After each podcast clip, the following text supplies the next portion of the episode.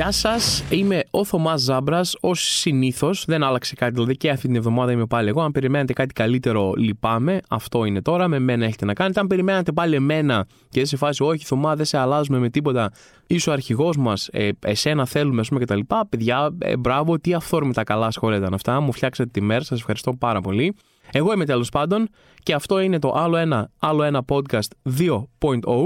Είμαστε έτοιμοι. Δεν ξέρω γιατί το μισό podcast ήταν 2 και το άλλο ήταν 0.0. Είναι ελληνοδιεθνές αυτό το podcast, ρε παιδί μου. Δηλαδή, λέω και δύο να με πιάσουν εδώ στην Ελλάδα, λέω και ένα 0.0 για το αμερικάνικο κοινό μου κτλ. κτλ. Έτσι να είμαστε καλυμμένοι από παντού.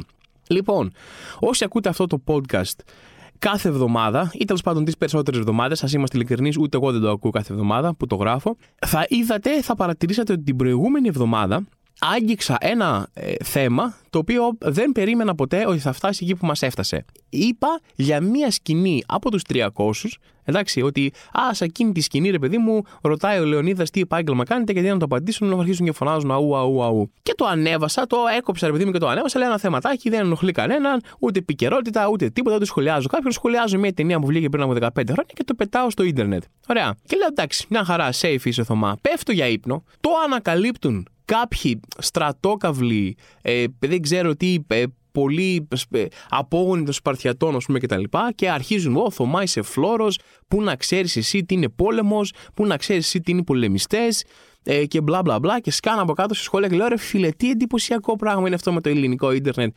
Αυτή η ψευδέστηση ότι μπορείς να ανεβάσεις κάτι και να μην σε κράξουν είναι, είναι, είναι, είναι πραγματικά αυτό ακριβώς. Είναι ψευδέστηση. Δηλαδή δεν υπάρχει safe θέμα όλοι θα πιαστούν από κάπου και μετά έρχονται και λένε όλοι οι δεξιοί, ρε παιδί μου, και οι εθνικιστές και όλα αυτά, ότι ο αριστερούλιδες παρεξηγήστε με το, με το ένα και με το άλλο, είστε πολύ. Και μπαίνουν και τη λένε σε αριστερούς ότι είναι πολύ ευαίσθητοι και ότι είναι snowflakes και παρεξηγούνται με όλα. Και εγώ ανέβασα και είπα, Α, δεν μου άρεσε αυτή η σκηνή από μια ταινία από μια ταινία ξανατονίζω εδώ πέρα. Δεν είπα, Ω, οι Σπαρτιάτες γαμιούνται, Ω, οι Σπαρτιάτες είναι φλόροι, ο ε, γαμό την Ελλάδα, ξέρω εγώ ή κάτι τέτοιο. Είπα, παιδιά, ε, αυτή η ταινία είχε μια γελία σκηνή μέσα. Ωραία, αυτό.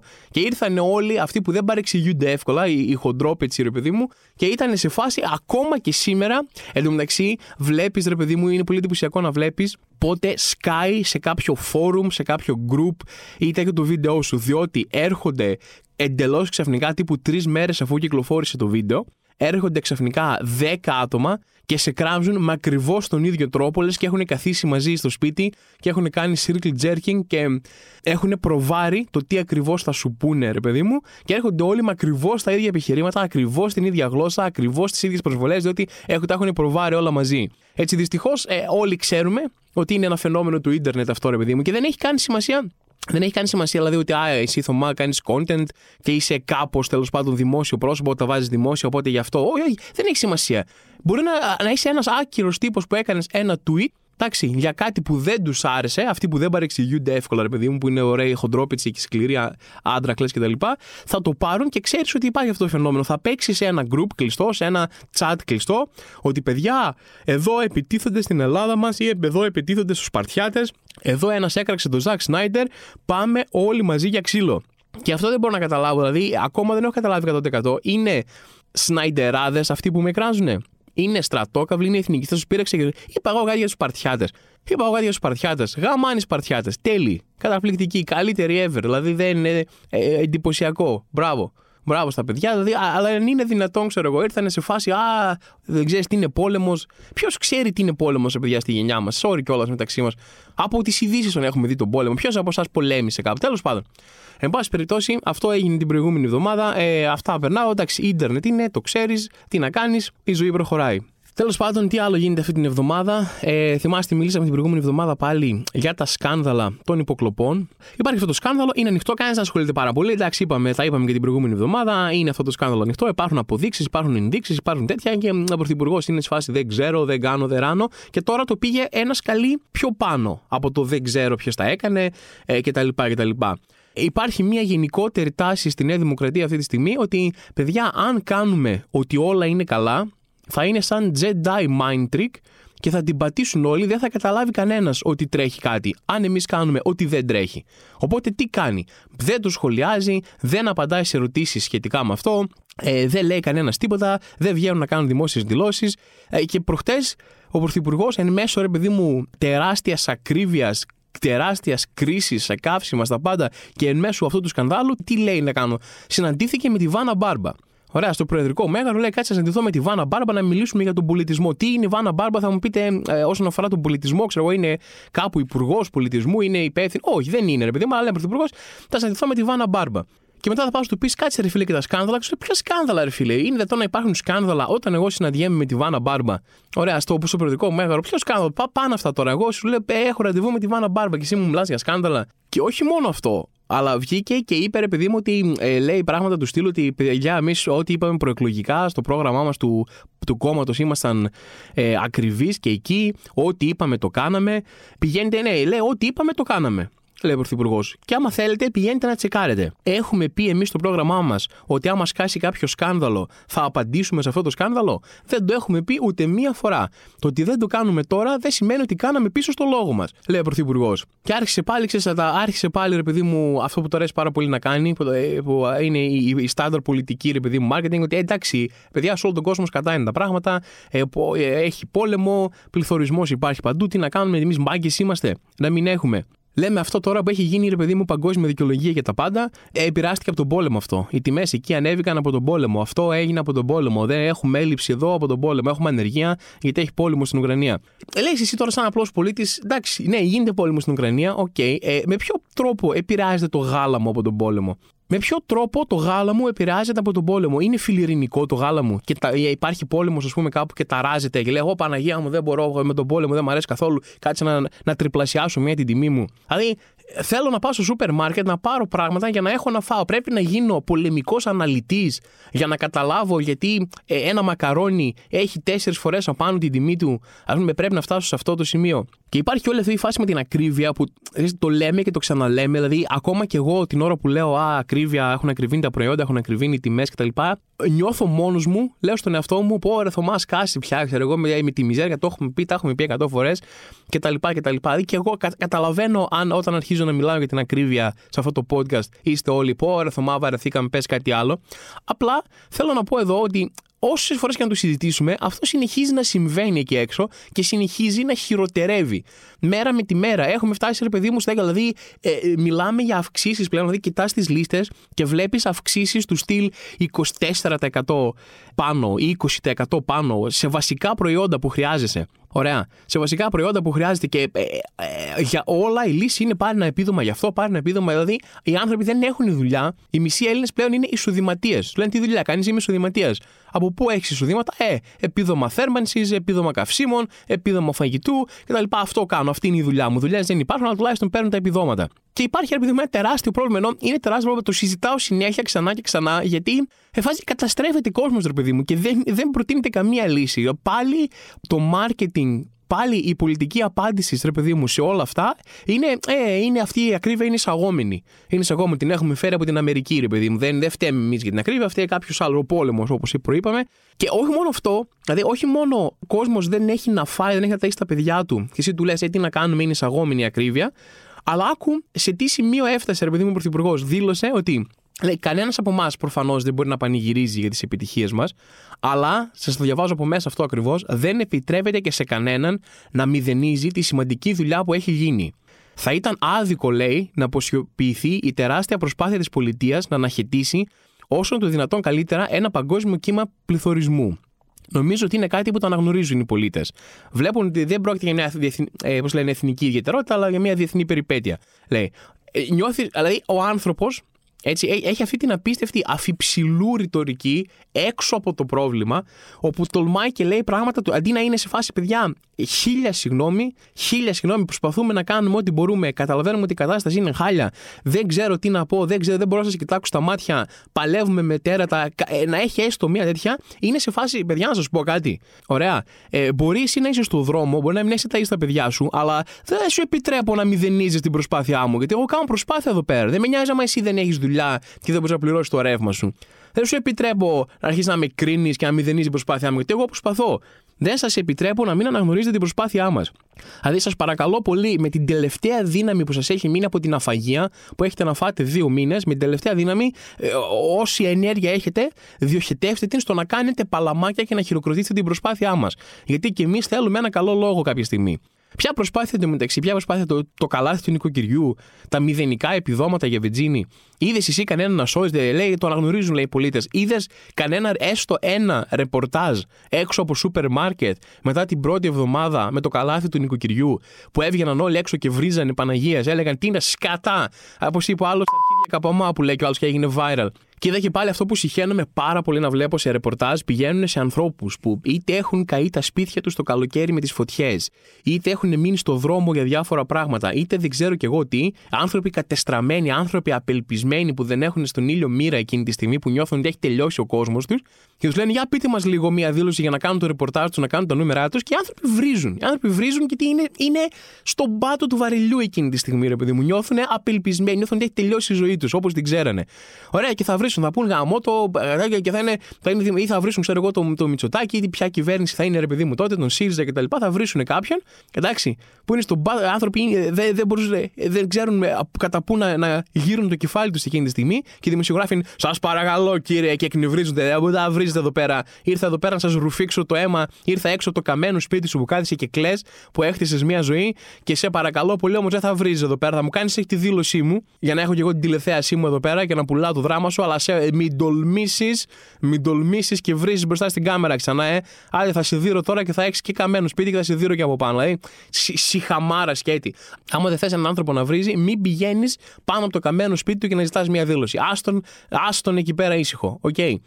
Τέλος πάντων, σε άλλα νέα, ρε παιδί μου, να πούμε για την Ελλάδα που πετυχαίνει έξω, ε, μια Ελληνίδα, η οποία ήταν λέει και υποψήφια στο GNTM παλιότερα, είναι υποψήφια αυτή τη στιγμή για το Oscar πορνό. Έγινε, έφυγε από την Ελλάδα, δεν πέτυχε το modeling, πήγε, έγινε πορνοστάρ και είναι λέει για τα, για τα Oscar του πορνό. Δεν ξέρω τι είναι αυτά, ρε παιδί μου, αλλά φαντάζομαι είναι κάποια βραβεία κλασική ιστορία της Ελλάδας, ρε παιδί μου, που τρώει τα παιδιά της και αναγκάζει να βγουν στο εξωτερικό για να έχουν επιτυχία. Αλλά προσπαθώ να καταλάβω πάρα πολύ. Ε, είδα την είδηση, κάπου μου την έστειλε κάποιος, ρε παιδί μου, στο Twitter.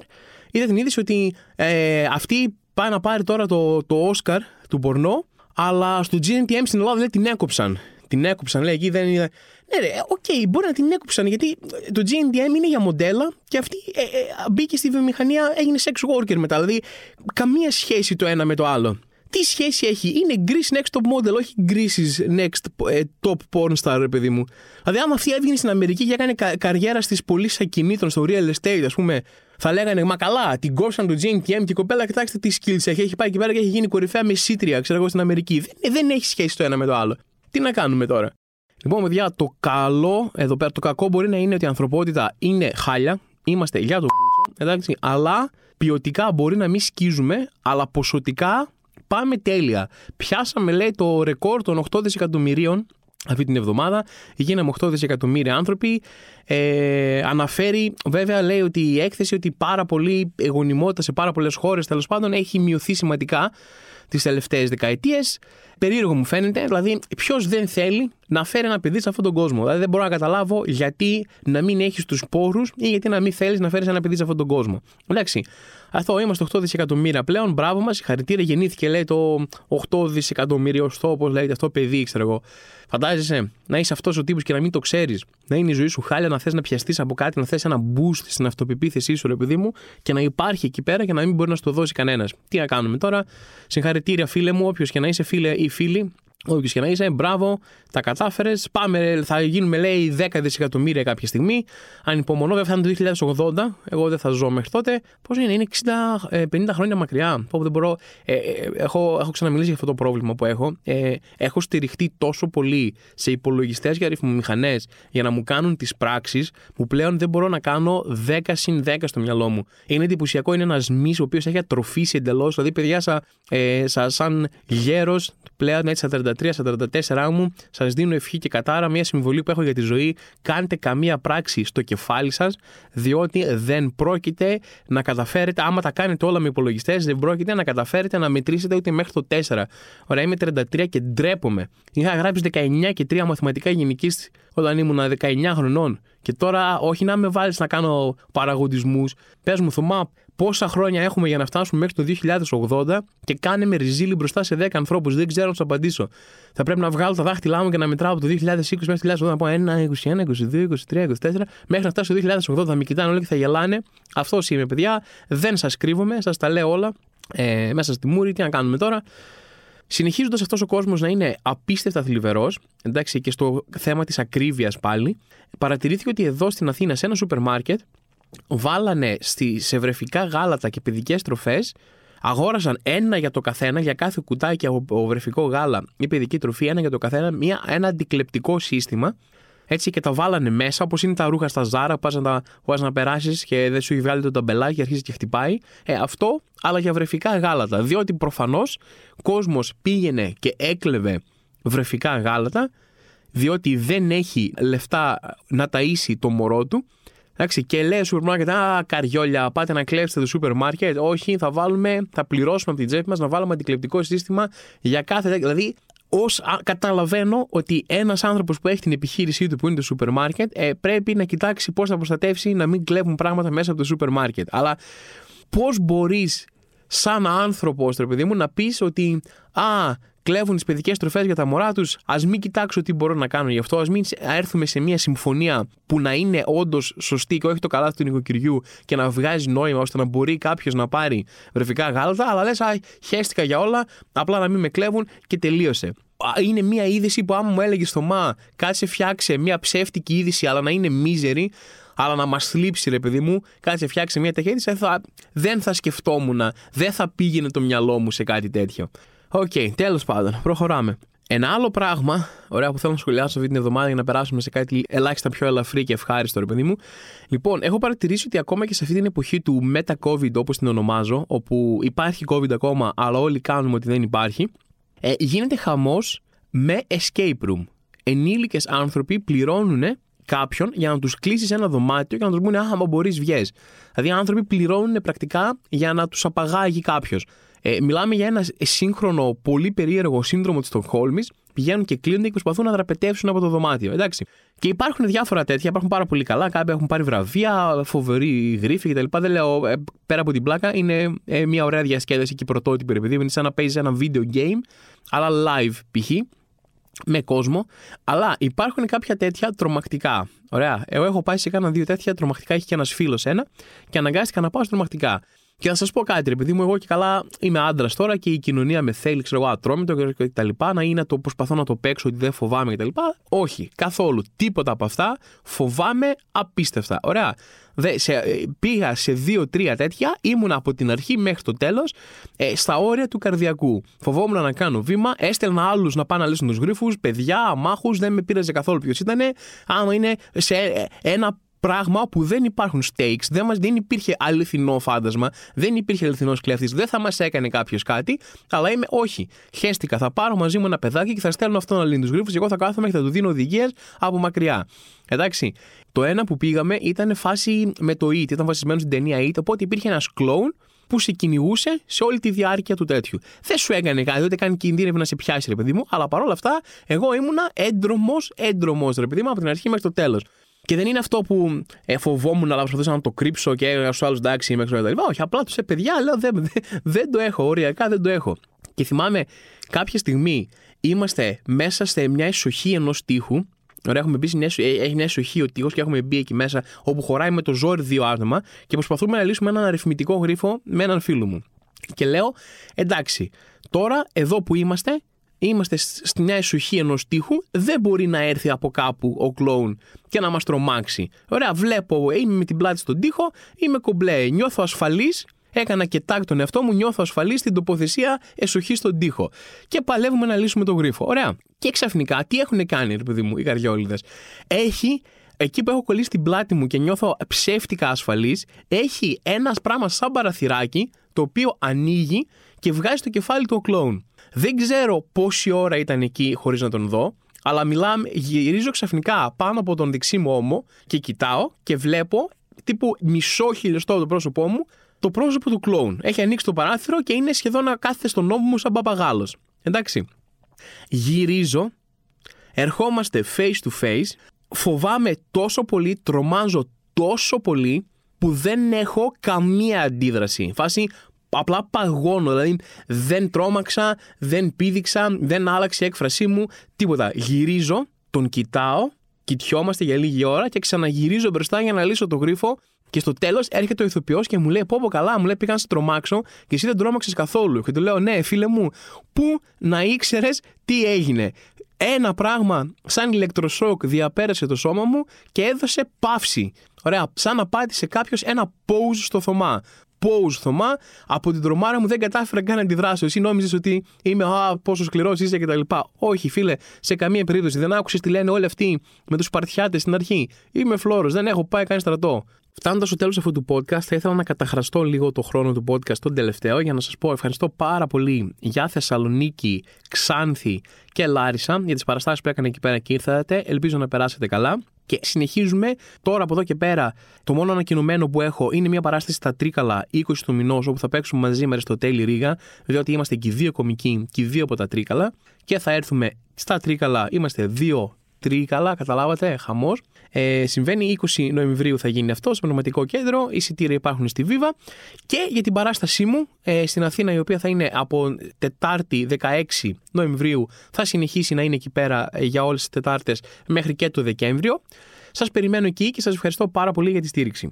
Λοιπόν, Φτάσαμε πάλι στο τέλος του podcast. Το τέλος είναι το αγαπημένο μου σημείο του podcast, διότι η αρχή είναι το ίμιση του παντός και το τέλος είναι το άλλο ίμιση του παντός. Εντάξει, η μέση δεν ξέρω τι είναι. Μας περισσεύει η μέση, γιατί αν το ένα είναι το ίμιση και το άλλο είναι το ίμιση, όταν είσαι στη μέση δεν ξέρω τι ακριβώς συμβαίνει. Δεν είμαι μαθηματικός ή θεωρητικός φιλόσοφος. Από εκεί και πέρα σας αποχαιρετώ για τώρα και τα λέμε την άλλη εβδομάδα.